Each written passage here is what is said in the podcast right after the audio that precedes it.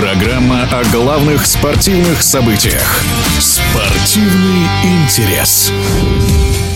Новым главным тренером футбольного клуба «Химки» назначен Николай Писарев. Соглашение 53-летнего специалиста с подмосковным клубом рассчитано до конца сезона 23-24 годов. О новом назначении в эфире спортивного радиодвижения рассказывает бывший главный тренер сборной России по футболу, заслуженный тренер РСФСР Борис Игнатьев. Николай Писарев не новый человек на футбольной орбите. Он многие годы проработал в юношеских сборных, возглавлял нашу молодежную команду, был спортивным директором, был тренером многих команд в нашем российском чемпионате и в последнее время помогал Валерию Георгиевичу Карпину сборной команде.